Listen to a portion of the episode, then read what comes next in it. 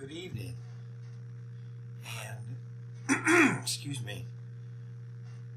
As always, I just want to thank you for watching this short video, uh, whether you're watching it live or whether you will be watching it over the next couple days or weeks. I always want to say thank you for you taking time out of your evening or your day to watch these. Uh, I am trying to, uh, I'm going to try to work on getting them on a podcast so that you can listen instead of having to look at this face. But uh, that's still in the works and it's on my list of things to do. And uh, as we begin a new week, I want us to look at a very special Old Testament book. Um, if I was to say Jonah tonight, almost all of you probably think of a giant fish. Um, it's just what our mind comes to when we think of Jonah. Uh, maybe another thing that comes to your mind when you hear the word Jonah is running from God. And so I have just really been praying um, in this season of so many people discouraged. Um, we're seeing people leave the faith. Uh, we see ministers leaving the ministry. We just we just see a nation that is wicked. And when I watch the news, I'll just be very honest with you. I, I get pretty um, pretty much decided that God has decided to pour out His judgment on America. And so when I read Jonah, it gives me hope that God can still work. That maybe, just maybe, God is going to call uh, or work or move in a mighty way. And so tonight, as we start the book of Jonah, it'll probably take us a couple weeks to go through. I want to go slow because tonight I don't know if your faith in God is strong. I don't know if you're at a place in your walk with God where you would consider yourself um, backslidden maybe you have just had some hard things go on in your life and you're not sure. Uh, or maybe tonight you are just looking at the situation that we're in and saying, there just isn't any hope. Well, the Bible says in first chapter of Jonah, we're just going to look at four, excuse me, three verses tonight. Now the word of the Lord came to Jonah, the son of Amittai, saying, Arise, go to Nineveh that great city and cry out against it, for their wickedness has come up before me. But Jonah arose to flee to Tarshish from the presence of the Lord. He went down to Joppa and found a ship going to Tarshish. And so he paid the fare and went down into it to go with them to Tarshish from the presence of the Lord. And so um, Jonah was an uh, was a Jewish prophet of God, and Nineveh was a wicked pagan city. Um, it was not great in the sense of godliness. It was great in the sense of its size and its stature. And I think about some of the great cities in the world today, uh, not because of their godliness, but we would say Washington, Chicago. Those are big, impressive cities that are the industry leaders that are that are places that have great attractions, but yet they're full of wickedness. And so God tells this good Jewish man to go down to them. And tonight you might be saying, God doesn't have a purpose and plan for me. There's nothing that I can do. I don't have any gifts or talents. Um, the older I get, and uh, the longer I am in ministry, I have a really um, easy tendency to just kind of say, you know what, things are so bad. I think I'm just going to stay home and hide myself from all that's going on in the world. I just want to spend time with my wife and kids and just let the rest of the world just just go to pot if that's what you want to call it. And um, that's not really what God wants from His people.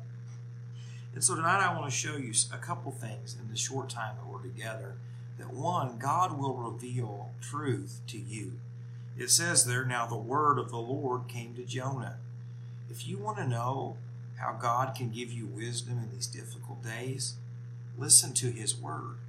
If you want to know what God's calling you to do, maybe in your local church or in your local community, find His Word. The Lord has not stopped speaking to His people through the Scriptures.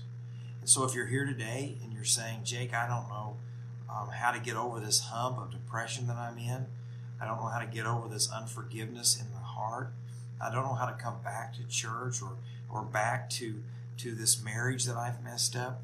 God says, come to His Word. He's still speaking. What we are suffering from today is a lack of hearing from God. Everyone has an opinion, everyone has a feeling, everyone has a thought. But what I want is to hear from God.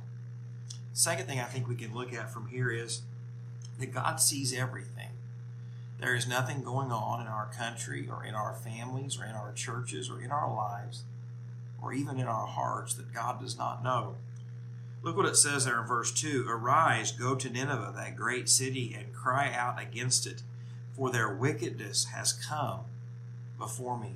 God says, I have seen every single sin in that city. I have seen its millions or at least hundreds of thousands of people, and I have watched what they are doing.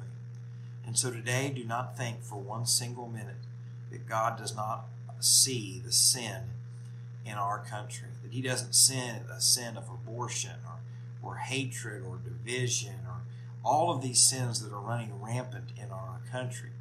God sees every one of them. and don't think in your church, maybe you are trying to do your best and there's things going on in the church that, that are not right. God sees it. Maybe you're trying to be the godly husband or wife, but yet your spouse is, is living for themselves in sin. God sees it. And Christian or unbeliever tonight, I want you to know that your heart, God sees it. Whatever's in your heart, God sees it. And so as that wickedness came before God in the book of Jonah, God sees the wickedness today. And so we see that God reveals truth, that God sees all. And third and finally, don't run from God. Don't run from God. It says there in verse 3 But Jonah arose to flee to Tarshish from the presence of the Lord. You see, when God's presence, when God's word, when God convicts us, when God guides us, you and I have two choices. We can either say, Yes, Lord, I want to serve you, I want to follow you, I want to please you, or we can say no. And it happens in so many different ways. Sometimes it happens when we willfully ignore. I know the Lord wants me to pray. I know the Lord wants me to read His Word, but I'm just not, I don't feel like doing it. Sometimes it's more rebellion when we know that God says, don't forsake the assembly of ourselves together, or that you need to be in a small group, or that you need to go on a mission trip, and you say, I'm not doing that. Sometimes we just run from our faith. Maybe it's because someone has hurt us. I've been a pastor, um, a senior pastor now for nine plus years. Uh, worked in youth ministry for three years. So not near as long as many have. And I can tell you, some of the finest, most godly people I have ever met are in the church. Some of the most wonderful, kind acts that have ever been done to me have been done by people in the church. But I can also tell you that some of the most wicked people I have ever been around have been sheep, have been wolves in sheep's clothing hanging in the church and some of the most wicked, awful things that I've ever heard said about myself or my family have come from wolves in sheep clothing who hang out in the church. And so tonight, if, if someone's hurt you and you're running from your relationship with God, tonight God says, don't. Tonight, maybe there's sin in your life that you just don't want to deal with. There's sin that no one else knows about and so you're trying to flee from the fact that you know God's Word says it. Don't run. You see, God's Word is revealed to us. God, God sees all the wickedness in our life and the wickedness in others. Third and finally, don't run. God wants you to come. The Bible finishes with an invitation Come, come, all who are thirsty, drink of the water of life. And so tonight I want to challenge you to really get serious about your relationship with the Lord. No matter what storms, trials, tribulations you've been to, don't run from Him, run to Him. And as always, we love you, we pray for you, and tomorrow night we'll be starting uh, the next verses in Jonah, and we just walk our way through this wonderful little book. And so we love you. May God richly bless you.